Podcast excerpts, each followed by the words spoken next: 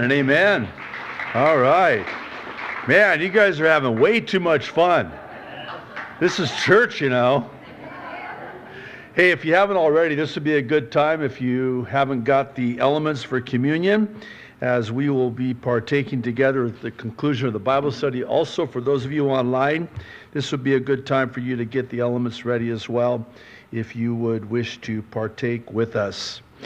All right, on Thursday nights, pardon me, we are making our way through the Bible, book by book, chapter by chapter, verse by verse. We finished 2 weeks ago, actually, chapter 32. We're going to do 2 chapters tonight, Lord willing, chapters 33 and 34. And I'm going to say it again. I know you probably tire me saying it, but really looking forward to what the Lord has for us tonight. So once you're all ready, we'll pray and we'll ask God to bless our time together in His Word. It's always such a blessing, yeah. Highlight of our weeks. Let's pray, if you would join with me, please. Father in heaven, thank you so much. Oh, God. We're so grateful to you. And Lord, this is that time of the week on Thursday nights. This is our time together with each other, but more importantly, our time together with you in your word. Lord, it's our time together to worship and fellowship, and now with our Bibles open, and so too our hearts open and our eyes open and our ears open. Lord, we just are coming to you with hungry and thirsty souls, knowing that only you are able to satiate that hunger and that thirst that we have. Lord, settle us down. And just quiet our minds, and as Kapono prayed, all the stress and busyness and pressure and weight that's on our shoulders, Lord, we just want to cast that on you, because we know that you care for us and you'll take that from us, because your yoke is easy and your burden is light. And we're coming to you weary, heavy laden, because you said that we could. So, Lord, bless our time. Bless our time together in your word, and speak, Lord. And don't let our minds wander. Speak clearly. We want to give you our undivided attention, we pray. In Jesus' name, amen and amen. All right, so the chapters before us tonight have a grand and glorious promise and prophecy concerning God answering us when we called to Him. I know that sounds like a firm grasp of the obvious, right? Well, the truth of the matter is, and I don't mean to be negative or derogatory, but we're all guilty of this. We're all guilty of not availing ourselves of all that God desires to give us and show us. It's there for the asking, and He's just waiting at the ready. Oh, if we would but call on Him, cry out to Him. He longs to answer. He longs to show us, as we'll see, great and mighty things. You know what great and mighty things are? They're great and mighty. Well, as we're about to see right out of the chute, actually. It's only when we call to Him and He answers that we'll see these great and mighty things, which, by the way, prior we could have never known in any other way. So, you ready? Let's jump in, verse 1. Moreover, the word of the Lord came to Jeremiah a second time while he was still shut up in the court of the prison, saying, verse 2, "Thus says the Lord who made it, the Lord who formed it, to establish it. The Lord is his name. Ah, off to a great start, right? So the chapter starts by providing us really an important timeline, and this is going to be germane to our understanding here in a moment, but the timeline places this in the last days of Zedekiah's rule in Jerusalem, and we're told that Jeremiah is still imprisoned. Now again, this is going to be germane shortly. Now, verse 3, here it is, and I want to build upon this. Call to me, and I will answer you, and show you great and mighty things which you do not know. All right, a couple of thoughts. This is magnificent. What a grand and glorious promise. First thought is, notice the specificity that God will answer. Notice conspicuously absent from what Jeremiah is told here is any mention of God might answer. God could answer. No. God will answer. If. The question isn't, will God answer? That's not the question. The question is, will I call on him? It's kind of one of those, if you then I things. You know what I mean? If you will call on me, then I will answer you. And that's not all. And this is the second thought. Not only will he answer us, so too will he show us great and mighty things, hidden things that he will reveal to us for the asking. And these are things that we could never otherwise know, concerning the present situation, and in some cases, perhaps more importantly, the future. Now, this is where the timeline given to us in the first couple of verses comes into play. This is the 11th hour, man.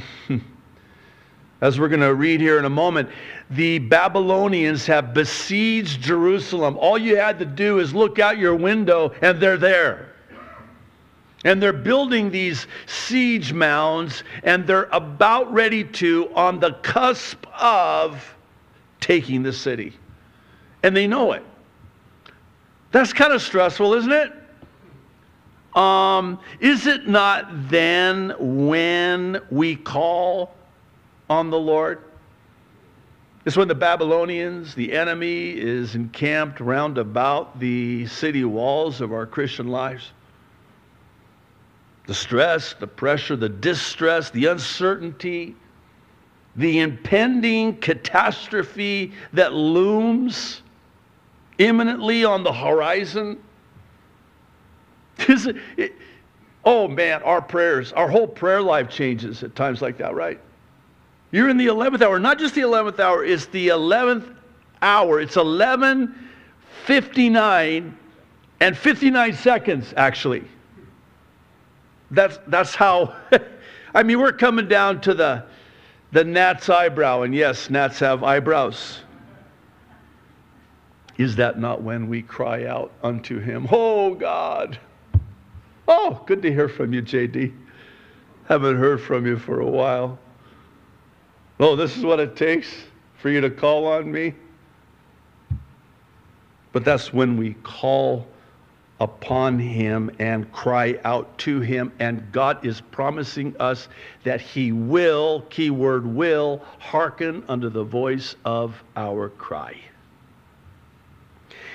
And here we are in the present situation, which does not look good, and God wants to show us some things. He wants to reveal to us some things, great and mighty things that will absolutely blow your mind. Not just about what's happening presently, but what's going to happen in the future. And by the way, the future is a future of hope. That's my plan for you. Chapter 29, verse 11, a life verse for many. Not to harm you, but to give you a future and a hope. I don't want to hurt you. I want to bless you. I want to give you a future, but how are you going to know that unless you ask me? So here's Jeremiah. He's now in the know, if I can say it like that. So someone might ask Jeremiah there as they visit him in prison, "Hey, Jeremiah, how do you know these things?" "Oh, I asked." "You did?" "Yeah. And he told me and he showed me, and oh, how many things, great and mighty things, does God long to show us." But here's the problem. He will not compete with the voices that are clamoring for our attention, of which there are many, are there not? I mean, when God speaks, He speaks in that still small voice. And if you want to hear the still small voice of the Holy Spirit speak into your life, you got to turn down the volume of your life so you can hear. Because really your life is too loud. And all those competing voices clamoring for your attention are drowning out the still small voice of the Holy Spirit. And here he is longing to reveal to us grand and glorious things. What are these grand and glorious things? Well, we're going to see that shortly. Verse 4. "For thus says the Lord, the God of Israel, concerning the houses of this city and the houses of the kings of Judah," get this, "which have been pulled down to fortify against the siege mounds and the sword." Did you catch that? I mean, they're dismantling their houses, even the king's houses, and using the materials for fortification against the Babylonian siege mounds. Verse 5, they come to fight with the Chaldeans, the Babylonians, but only to fill their places with the dead bodies of men whom I will slay in my anger and my fury, all for whose wickedness I have hidden my face from this city. Whoa! This really got ugly quickly. Can we go back to verse 3 just real quick? No, we can't, so... Okay, so what's going on here, and why do we have to go here? Well, God is telling Jeremiah, showing to Jeremiah that his people were still fighting against his will. And here's what's sad. They were doing so to their own peril. How many times has Jeremiah prophesied the word of the Lord to the people, saying, "You shall go into captivity. I'm delivering you into the hands of the Babylonians, and you will be taken captive, and don't fight it. You want to live? Go into captivity. I'm going to use the Babylonians as the instrument of discipline and chastisement in my hands, and you're fighting it? You're despising it?" The writer of Hebrews would say it like this, "Don't despise it when the Lord chastises you." Why? Because he chastises those whom he loves as children, like we discipline our children and chastise our children. I have to teach my people a lesson, and they're still fighting against me, going to great extents, even to the point of dismantling their own homes and using the building materials to fortify against these Babylonian siege mounds, and to no avail. Here's the takeaway real quick and we'll move on. Don't fight as God's people, God's will. Let me say the same thing in a different way. Don't fight the Lord. If the Lord has ordained it, if the Lord has allowed it, don't fight it. You know, it will not end well. You know, if you're going to go to battle with the Lord, guess who's going to win? All right. Well, verse 6, thank God for what we're going to read here beginning in verse 6. Oh, God is so good and merciful. Behold, I will bring it health and healing. I will heal them and reveal to them the abundance of peace and truth. And I will cause the captives, verse 7, of Judah and the captives of Israel to return, and will rebuild those places as at the first. I will cleanse them from all their iniquity by which they have sinned against me, and I will pardon all their iniquities by which they have sinned and by which they have transgressed against me. Then, verse 9, it shall be to me a name of joy, a praise, and an honor before all nations of the earth, who shall hear all the good that I do to them. They shall fear and tremble for all the goodness and all the prosperity that I provide for it. Oh, that's what you wanted to show me, Lord. That's what you wanted to tell me, Lord. You wanted to tell me great and mighty things if I would but call. Oh, I'm so glad I did. All I had to do was call, yeah. Why don't we call on the Lord? We call them, we call someone else first. Oh, I better call so-and-so. And the Lord's up here going, call me. You won't get voicemail. I'm always available. Have you ever thought about that? I know we chuckle, but think about this. Think about this. Let this sink in. The God who created the heavens and the earth and the sea and all that in them is available to me. I have unfettered access to him. You know how we say, I know people in high places. Whatever. I happen to know someone in the most high place. I've got connections, man. I'm very powerful because he's all powerful. I got to be careful. One time I said that and my daughter looked at me like, ooh. Pride comes before the fall. I said, that did not come out right. You know, out of the mouths of babes, right? So I grounded her for the rest of her life for that. But when I say I'm a very powerful person, I'm not talking about me. The most powerful person is the person who prays. Now think about this. This may be for someone here tonight or watching online. Question, who's the most powerful person you know? You already know where I'm going with this, right? I mean, we tend to equate people in positions of power as being powerful. No. You know who the most powerful person in your life is? It's the person who prays.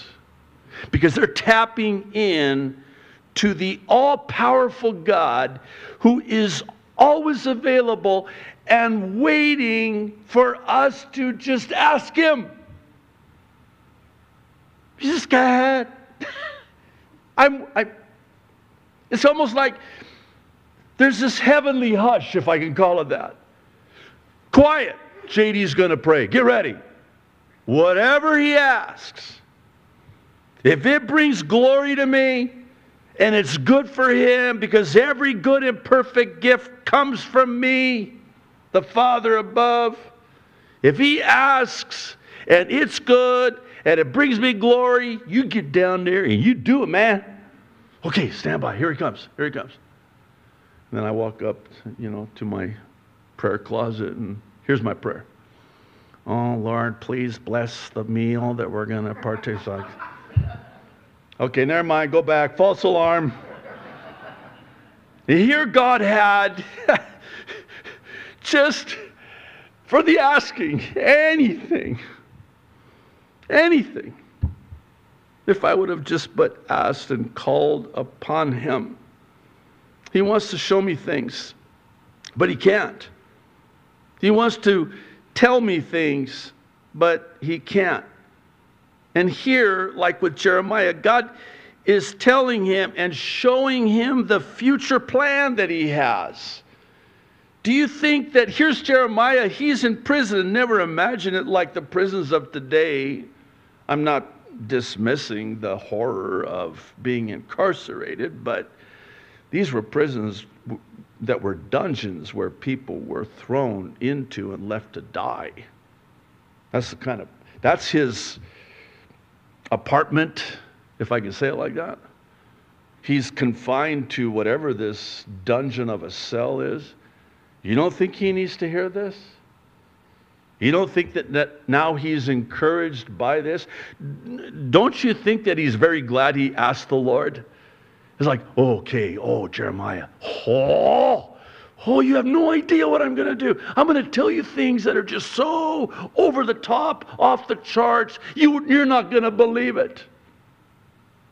Great and mighty things, grand and glorious things. You know, all those houses they're dismantling to build fortifications.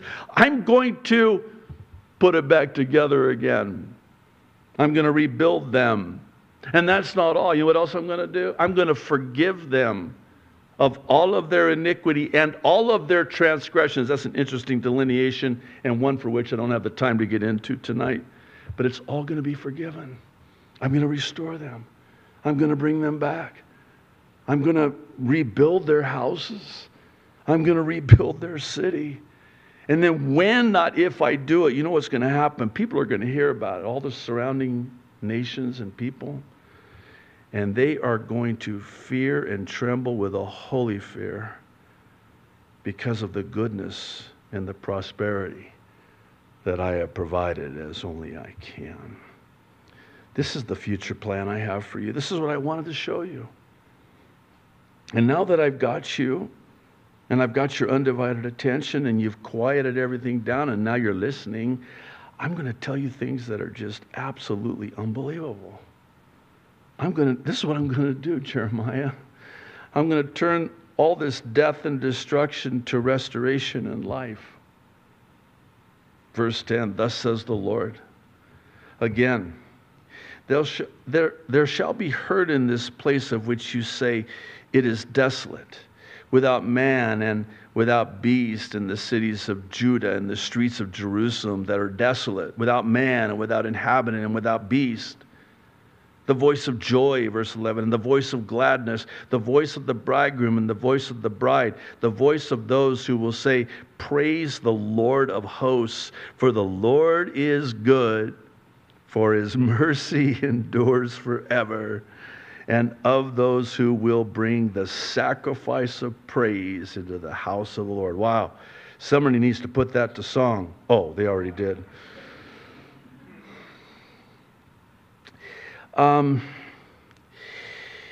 Would you agree that everything we just read here in these verses are things that we every day take for granted? The other day I was in my house, and I heard this dove just cooing, really singing and praising God. And it was very pronounced. And it hit me. They're always singing and praising their Creator, but I'm not always hearing it. And it was quiet enough. In fact, I turned the AC off, and I even turned the ceiling fan off. Have you ever noticed how much noise ceiling fans make? I mean, it was so quiet in there, and it afforded me the luxury of hearing this dove cooing. And oh, it was so calming. It was such a blessing. And I thought to myself, I take this so for granted. So here's what God's saying here. There's no sounds. It's desolate. By the way, the sounds prior were horrific, unbearable. The screams, the horror, the terror, and now even that's gone. But what I'm going to do is, I'm going to restore all of that. And there's going to be the voice of joy. There's something about laughter. We had some new tenants move into the rental next door to where we live. Now, the house had been vacant. We kind of enjoyed it, actually. Not having people, 5 feet away, actually 10 feet away technically, but, because they're right there. You open your windows. Hi, how you doing? Anyway, enough of my problems. So it was vacant for a while. It was very quiet. And then new tenants moved in. We thought, But then all of a sudden we heard laughter and life. And it was kind of like, oh, this is nice. There was joy and gladness and laughter and, how about this? Celebration, the voice of the bride and the bridegroom. They would have parties, not the kind, parties, but they would have, people over and, have dinner and, it was nice. I even liked the music. It wasn't praise and worship music, but hey, I'll take it. At least it wasn't, rap and that... or hard acid rock or anything like that. It was good. It was pleasant, And how about this? Why? Because the Lord is good. Now this phrase, we run past it to our own really regret, actually, because His mercy endures forever. Let's, if you don't mind, think through that for just a moment. It's kind of like, let me back up. It's not like God is saying, I got to endure to show you mercy. No. It's not enduring mercy. It's more like endearing mercy. It's a mercy that is so endearing as to be enduring. It endures. You know what that word means? I mean, we always frame it in the context of a trial. Man, God, I need endurance. Okay. That's why I sent you the trial in the first place, is so that I would teach you endurance, because you actually prayed for endurance and perseverance. So that's why I brought the trial, because that's how you're going to get endurance and perseverance. Well, if I'd have known that, I wouldn't have prayed for endurance and perseverance, but be that as it may, we always frame it in that context, right? But have you ever thought of it like this? It's kind of an enduring, sustaining, endearing, loving mercy. His mercy endures forever, and we need it to endure forever. And then the sacrifice of praise. For I will cause the captives of the land to return as at the first, says the Lord. Thus says the Lord of hosts, verse 12, in this place which is desolate, without man and without beast, and in all its cities, there shall again be a dwelling place of shepherds, causing their flocks to lie down. In the cities, verse 13, of the mountains, in the cities of the lowland, in the cities of the south, in the land of Benjamin, in the places around Jerusalem, and in the cities of Judah, the flocks shall again pass under the hands of him who counts them, says the Lord. Again, things we take for granted. I'm going to restore all of that. Behold, verse 14, the days are coming, says the Lord, that I will perform that good thing which I have promised to the house of Israel and to the house of Judah. In those days, verse 15, and at that time, I will cause to grow up to David a branch, and that should be capitalized, hang on to that, a branch of righteousness. He shall execute judgment and righteousness in the earth. In those days, verse 16, Judah will be saved, and Jerusalem will dwell safely. And this is the name by which she will be called, the Lord our righteousness. Wow. This is what we commonly refer to and know as a dual prophecy. It has its immediate fulfillment when God brings them back from the Babylonian captivity. And then it has its yet future fulfillment when the King of Kings and the Lord of Lords reigns and rules in righteousness. This branch of David is Jesus the Christ. Oh, it's good to know. How do you know? Oh, I asked. I called. I've got connections, remember? I called. He answered. He picked up. First ring. He, in fact, he doesn't even wait sometimes. He already knows I'm going to call. He's going to call. Didn't even ring. He answered. Hi, JD. Oh, God. Oh, you answered. I know. I told you I would. You call, I will answer. Oh, ye of little faith. And I'm not only going to answer your call, I'm going to tell you things. Man, do you know what's coming? And better said, you know who's coming? David, a branch of righteousness, the Savior of the world. Verse 17, for thus says the Lord, David shall never lack a man to sit on the throne of the house of Israel, nor shall the priests, the Levites, lack a man to offer burnt offerings before me, to kindle grain offerings, and to sacrifice continually. And the word of the Lord came to Jeremiah, verse 19, saying, verse 20, thus says the Lord. I love this. Watch this. If you can break my covenant with the day and my covenant with the night, so that there will not be day and night in their season, then my covenant may also be broken with David my servant, so that he shall not have a son to reign on his throne, and with the Levites, the priests, my ministers.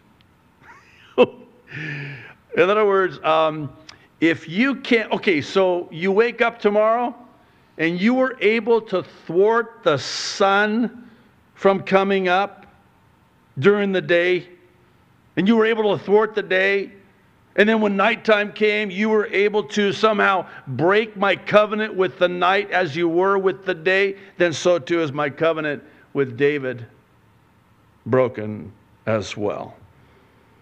Well, I don't think I'm going to be able to do that. Good point. Right answer. It ain't going to happen. That's probably the best way to say that.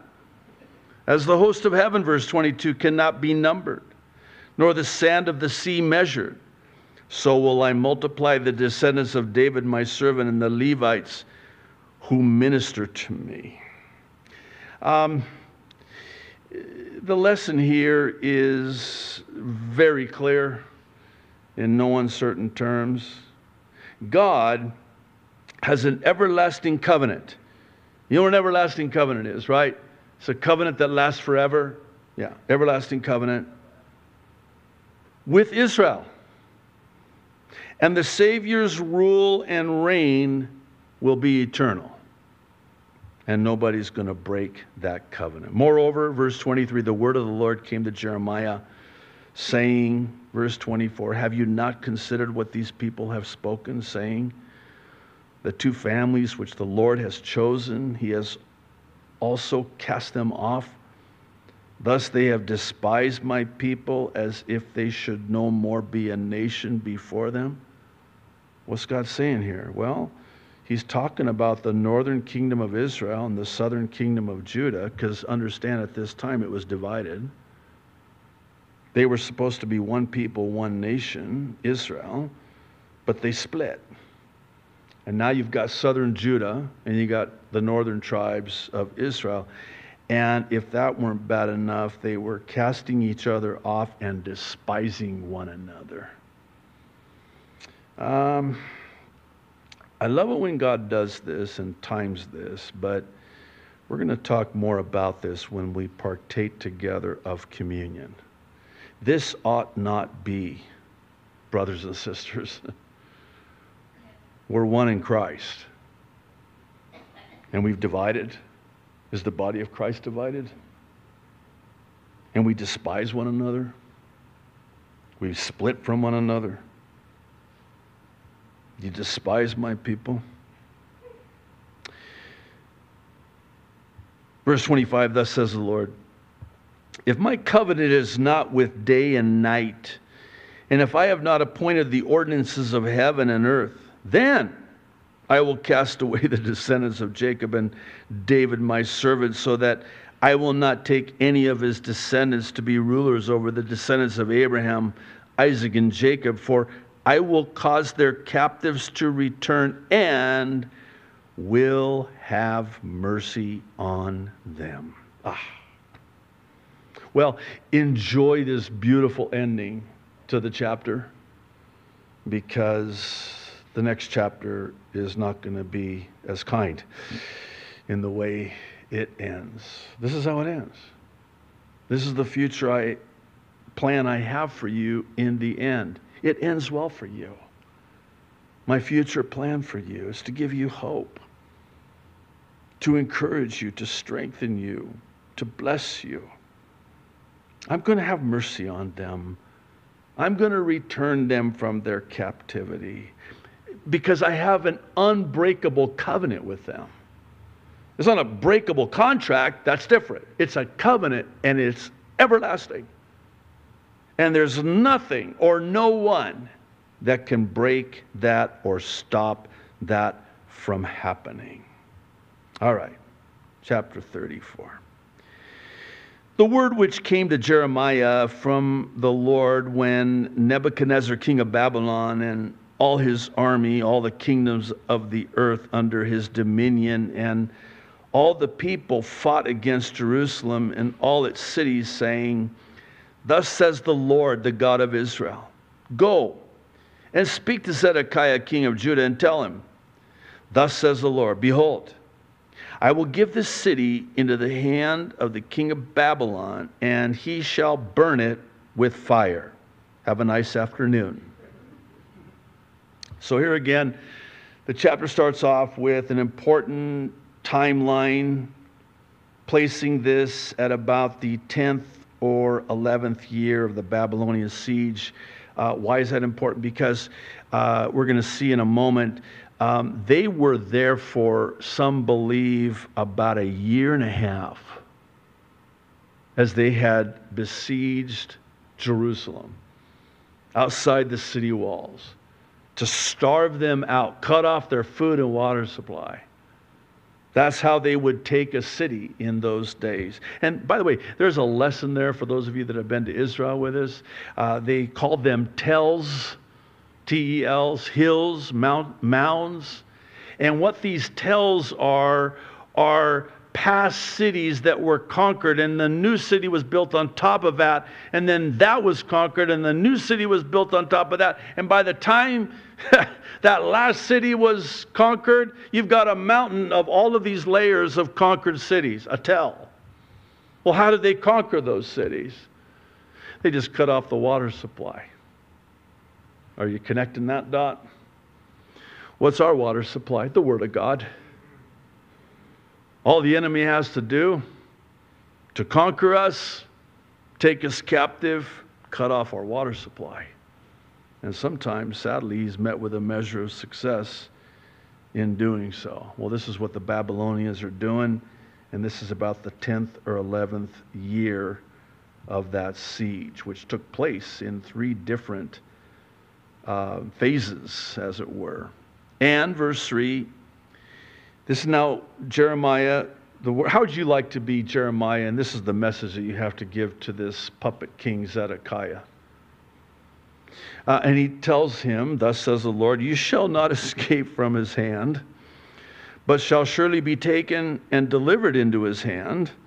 Your eyes shall see the eyes of the king of Babylon, speaking of Nebuchadnezzar. He shall speak with you face to face, and you shall go to Babylon, Yet, verse 4, hear the word of the Lord, O Zedekiah, king of Judah. Thus says the Lord concerning you, you shall not die by the sword. You shall die in peace. That's the mercy of God. As in the ceremonies of your fathers, the former kings who were before you, so they shall burn incense for you and lament for you, saying, Alas, Lord, for I have pronounced the word, says the Lord. Now, this is a fascinating prophecy here in Jeremiah, and it actually comports with another prophecy in the book of Ezekiel. And now stay with me on this. In so doing, it answers the question of how Zedekiah, according to Jeremiah and Ezekiel's prophecy, goes to Babylon without seeing Babylon, which we're going to have the account of in 2 Kings. Let's start with the prophecy in Ezekiel 12. Listen to the detail and the specificity. Ezekiel 12, verse 12, And the prince who is among them shall bear his belongings on his shoulder at twilight and go out. This is Zedekiah. They shall dig through the wall to carry them out through it, the walls of Jerusalem. He shall cover his face so that he cannot see the ground with his eyes. I, verse 13, Ezekiel 12, will also spread my net over him, and he shall be caught in my snare. I will bring him to Babylon, to the land of the Chaldeans, yet he shall not see it, though he shall die there. Well, that's kind of a riddle. How is it, pray tell, that he's going to go to Babylon without seeing Babylon? Enter 2 Kings chapter 25, beginning in verse 1. Now, it came to pass in the 9th year of his reign, in the 10th month, on the 10th day of the month, we got it down to the day, that Nebuchadnezzar, king of Babylon, and all his army came against Jerusalem and encamped against it. Yeah, that's what Jeremiah said, I know. Ezekiel said that too. Yeah, I know. And they built a siege wall against it all around. So the city was besieged until the 11th year of King Zedekiah. By the 9th day of the 4th month, how specific is that? The famine had become so severe in the city that there was no food for the people of the land. They were starving them out. It was working. It took a while, but it worked. Then the city wall was broken through. Wait a minute, Ezekiel just said that, yeah. And all the men of war fled at night by way of the gate between two walls. Yeah, Ezekiel said that, I know. Which was by the king's garden, even though the Chaldeans were still encamped around, all around against the city. And the king went by way of the plain, but the army of the Chaldeans pursued the king, and they overtook him in the plains of Jericho. All his army was scattered from him. They got him. Ah, that's what Jeremiah said. That's what Ezekiel said too. So they took the king and they brought him up to the king of Babylon at Riblah, and they pronounced judgment on him. So he's face to face now, exactly as Jeremiah said, eyeball to eyeball. Then they killed the sons of Zedekiah before his eyes. Can't even imagine. Put out the eyes of Zedekiah, oh, bound him with bronze fetters, and took him to Babylon, exactly as the prophecy said it would be. You're not going to see Babylon because they're going to blind you. You will go to Babylon and you will die in Babylon, but you will not see Babylon. Why do I even go into this? Well, because of the specificity of Bible prophecy. And when God says it, that settles it. If God said, this is what's going to happen, that's what's going to happen. Is that too strong? If it's a prophecy in the Word of God, you can absolutely know it will absolutely happen, absolutely the way God said it would happen. I'm not angry. I'm just saying. I mean, how specific is this? The day? And exactly as they said it would happen. And could you imagine Jeremiah going, whoa, I got to see this, no pun intended. How's this going to go down? I mean, God said it. I know it's going to happen. I just don't know how it's going to happen. I don't know the way it's going to happen. I don't know when it's going to happen, but I do know this, it will happen. And it did. All right, I feel better now. Thank you so much for indulging me. Verse 6. Then Jeremiah the prophet spoke all these words to Zedekiah, king of Judah and Jerusalem. When the king of Babylon's army fought against Jerusalem and all the cities of Judah that were left against Lachish and Azekah, for only these fortified cities remained of the cities of Judah. They had captured all the others. This is the word, verse 8, that came to Jeremiah from the Lord after King Zedekiah had made a covenant with all the people who were at Jerusalem to proclaim liberty to them, that every man should set free his male and female slave, a Hebrew man or woman, that no one should keep a Jewish brother in bondage. Now, verse 10, when all the princes and all the people who had entered into the covenant heard that everyone should set free his male and female slaves, that no one should keep them in bondage anymore, they obeyed and let them go. Praise the Lord. This is as God commanded it to be. They were to set free after a period of 6, the number 7 completion, they were to set them free as slaves and not hold them in bondage anymore. They were forgiven of all debts as God commanded them to forgive them of all debts. But, verse 11, I don't like this. Afterward, they changed their minds. Oh, isn't that just like us? I forgive you. Wait a minute. Yeah, I forgive. All is forgiven. Wait a minute. And then after you think about it, you start thinking about, wait, just get back here. Get back here. Not so fast. They changed their minds and made the male and female slaves return whom they had set free and brought them into subjection as male and female slaves. Therefore, verse 12, the word of the Lord came to Jeremiah from the Lord saying, uh-oh. Thus says the Lord, verse 13, the God of Israel, I made a covenant with your fathers in the day that I brought them out of the land of Egypt, out of the house of bondage, saying, at the end of 7 years, let every man set free his Hebrew brother who has been sold to him, and when he has served you 6 years, you shall let him go free from you. But your fathers did not obey me, nor incline their ear. Then you recently turned and did what was right in my sight, every man proclaiming liberty to his neighbor, and you made a covenant before me in the house which is called by my name. Then you turned around and profaned my name. Real quick, the word profane, we really don't get this word. To profane is to bring down to common, make common. Unholy, dishonor, lower, profane.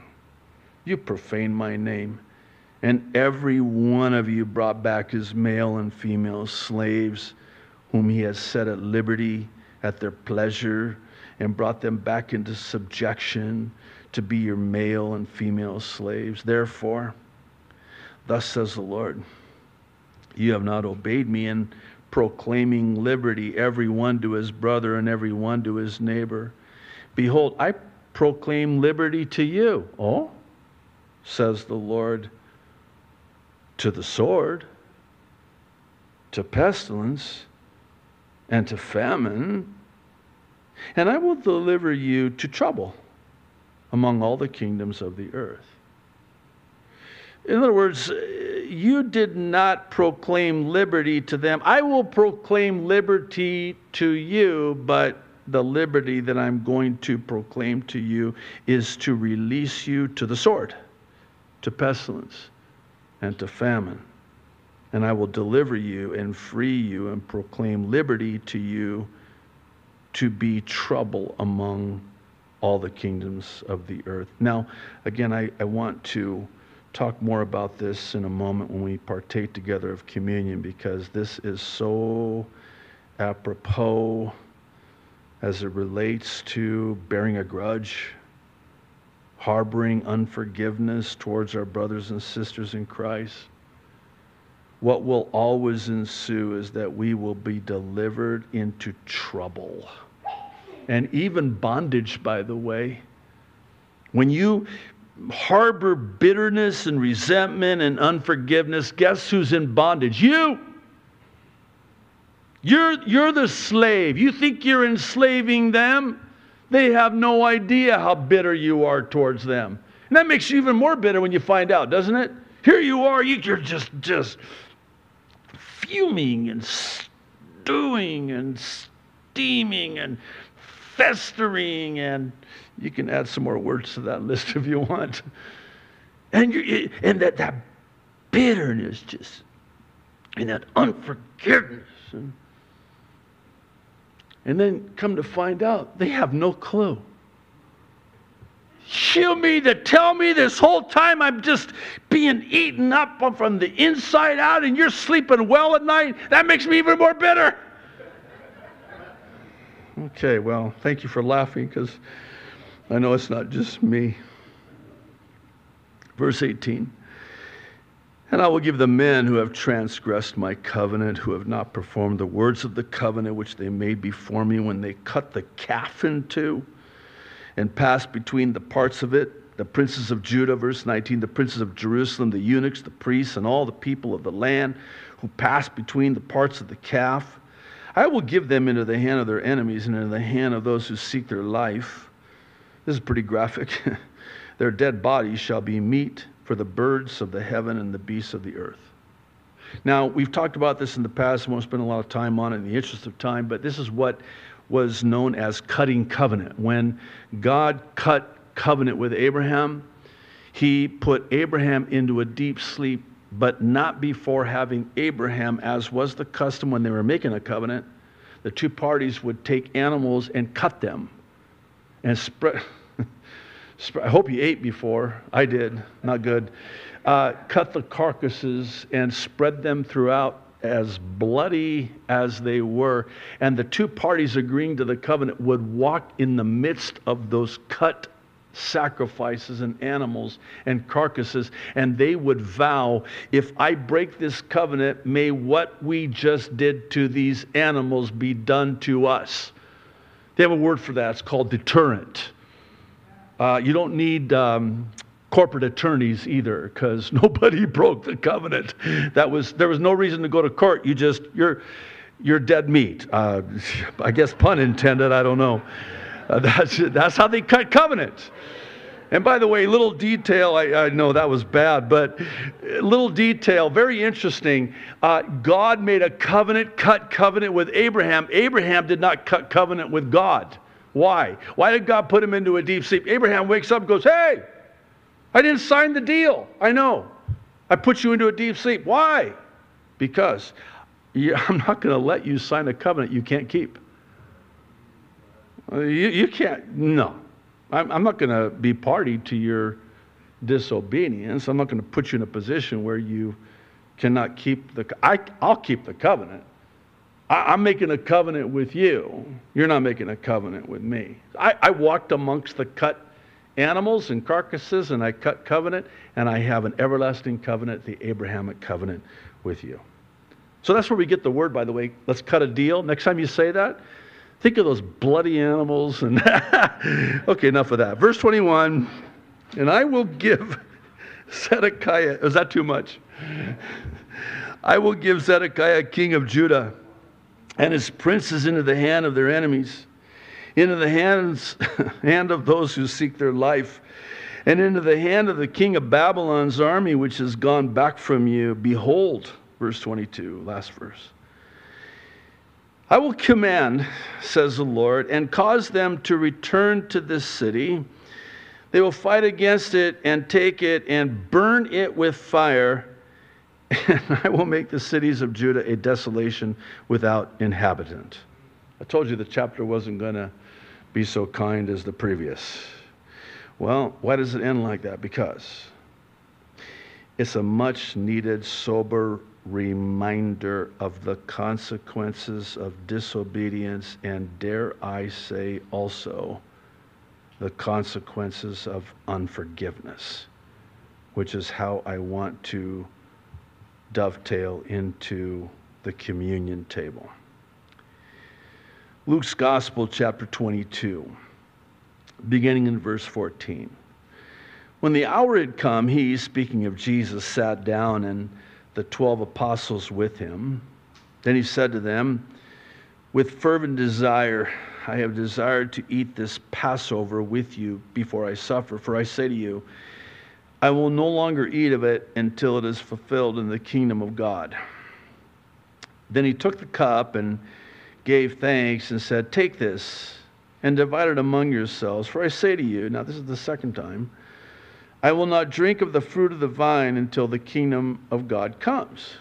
And he took bread, gave thanks, and broke it, and gave it to them, saying, "This is my body, which is given for you. Do this in remembrance of me." For those of you that are here, if you'll just take the packaging, peel back the top part, you'll find the bread. Just hold on to it for a moment.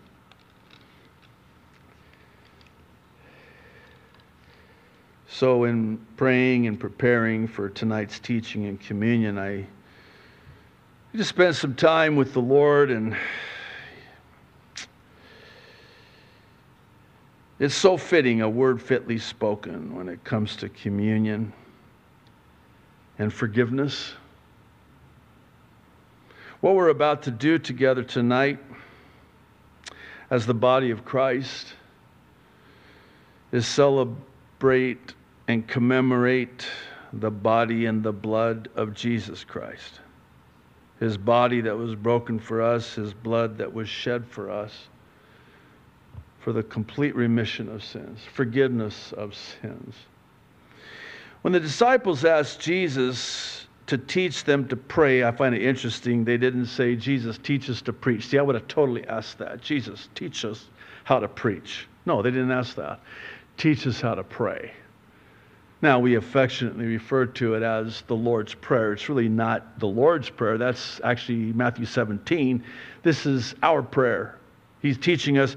It's not a formality or a ritual. No, it's just kind of a model. This is how to pray. Our Father, which art in heaven, and we go down the list, but there's that one part, and we kind of, skim over it and blow it off. "Forgive me of my trespasses as you have forgiven those who have trespassed." I completely botched it, didn't I? It's the other way around. You know it, right? Just say, "Yes, I do know it, Pastor." In other words, I am able to forgive by virtue of the forgiveness that I've been the recipient of from you. When I realize just how much I've been forgiven of, how dare I withhold forgiveness from you? That's what this is a reminder of. And Jesus said, as often as you do this, I want you to remember. Remember what? Remember. Real quick story. Early in our marriage, I was such a jerk. We've been married for 34 years this month. She's got treasures in heaven, that woman, I'll tell you. But when we first got married, man, I was so pious and just full of myself and just arrogant and... some of you are looking at me like, yeah, well, you're kind of like that now. But no, I was a jerk. I was such a jerk. And we would have, and I know you guys never do this because you're more spiritual than I, but we would give each other the silent treatment. "Oh, man, she needs to come to me and admit to me that she's wrong, because I'm right and holy and righteous." And even when you pray, it's like, "God, show her." Okay, well, I struck a chord with that one. And Of course, the Lord's not going to answer that prayer, by the way. Spoiler alert, in case you didn't know. I'm sure you do by now, those of you that are married. But it's like the Lord's saying, oh, that's interesting, JD. Can you just refresh your inbox? I'm going to email you with an attachment. It might take a while because it's a very large file. It's a PDF file that lists single space, size 12, Arial narrow font. All of the things that I've forgiven you of. I think you don't remember, do you? Oh, yeah. And so I open the attachment, and I start. I don't get very far. I don't have to. I mean, I'm looking at that list going, ooh, oh, ow, ow, ow. Oh, thank you, Lord. Oh, you have, the one who has been forgiven much loves much. And I mean, it just ruins you and breaks you. And we need to be broken. And the bread is a symbol of the body of Christ that was broken. Before we partake of the bread, I just want to ask, and this is just between you and the Holy Spirit and the quietness of your heart, have you been harboring bitterness, withholding forgiveness? Well, it ends right here and right now, before you partake, by the way. Matthew 5, Jesus said, don't even bother leaving your gift of service at the altar. You leave the gift, you go make it right, and you better do it quick before it costs you everything and the enemy takes you down because of it. You go to that person that you have ought with, you have something against, you're withholding forgiveness from. You go make it right, and you better hurry up. And then you come back, and then we can continue this service here, this sacrifice at the altar. But not until. Before you partake, that needs to be dealt with. Because you've been forgiven of so much, as have I. And we can forgive those who have trespassed against us because we ourselves have been forgiven of multitudes of trespasses against the Lord. Would you partake with me? Thank you, Lord.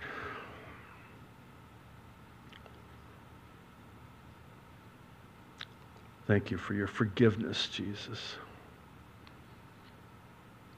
Thank you for going to the cross, your body broken for us instead of us, Lord, to pay in full, to forgive in full all of our trespasses, all of our iniquities, all of our sins. Lord, forgive us for not forgiving others as we ourselves have been forgiven. Thank you, Lord. Luke goes on, likewise, he, again speaking of Jesus, also took the cup after supper, saying, this cup is the new covenant in my blood, which is shed for you. Again, those of you that are here, if you'll peel back the remainder of the packaging and just hold on to it for a moment. So like with the body, the bread, a symbol of his body, so too the cup, a symbol of his blood. And it's the blood of the new covenant. What does that mean? Well, the old covenant was only a covering, kofar in the Hebrew. The new covenant is not a covering, but a removing of all sins. There's not just a forgiving and a cleansing of all sin and unrighteousness, but it's a removing of that sin, though it be as scarlet. He makes it white as snow, and he removes it as far as the east is from the west. See, we don't do that. We'll remove the sin against us as far as That last social media post, maybe. Is that hitting home? And not only that, but this is important. Don't miss it. He remembers them no more. Well, boy, my memory's failing as I get older, but I can sure remember very clearly when somebody wrongs me. I can tell you what the weather was that day. Windward Malka showers, as it is every day, but very clear. Oh, man, my memory, very sharp. Ask me, I'm sorry to say this, it's true in some ways. Ask me what I talked about and spoke on and preached about 2 weeks ago. I'm like, what did I? But boy, ask me about that wrong against me. Oh, so glad you asked. Let me tell you. It was partly cloudy, windward Malka showers. It was a Tuesday. It was 3:05 p.m. in the afternoon. I was wearing an Aloha shirt, jeans, you know, my loafers, and they were wearing, and I mean, I can go into great detail because I remember everything. God remembers nothing. He doesn't remember it. He remembers it no more. I remember it forevermore. I don't remove it as far as the east is from the west. I keep it right here, close by. On tap. At my disposal. All I got to do is click the mouse. There it is, right there. See that? It's right there. I didn't even archive it. I didn't even back it up. I just got it right here. I haven't removed it from the hard drive of my memory. But God has. He's removed it. He's forgiven it. He's cleansed it. And He's forgotten it. I like how one said, when I pray and ask God for forgiveness for something that I already asked Him for forgiveness for, God's like, oh, I totally forgot about that. Now I got to forgive you for that again because you reminded me of that sin that I had forgotten about and removed as far as the east is from the west. Why'd you bring it back up again? No, He forgets it. It's justified, never sinned. See, when God sees us, He does not see our sin. He sees His Son. And we are righteous in Christ. Christ's imputed righteousness. That's an accounting term. It's credited to our account. Paid in full in the blood of Christ. Before we partake, I'll just ask again, in the quietness of your heart, before the Lord, before you partake, are you harboring any resentment, withholding forgiveness from another? When here Jesus has forgiven us, would you partake with me?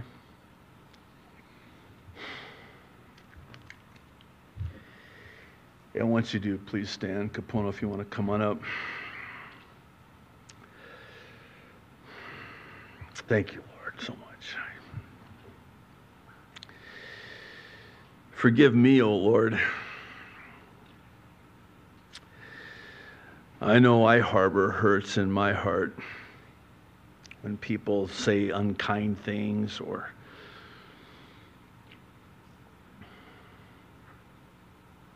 are mean or inconsiderate or unthoughtful. And I take it to heart and I hold on to it. And here you are, you have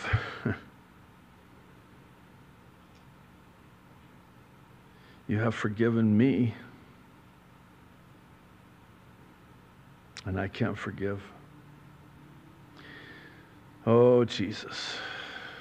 Would that we would be like you and be able to say with you, Father, forgive them, for they know not what they do. In Jesus' name, amen.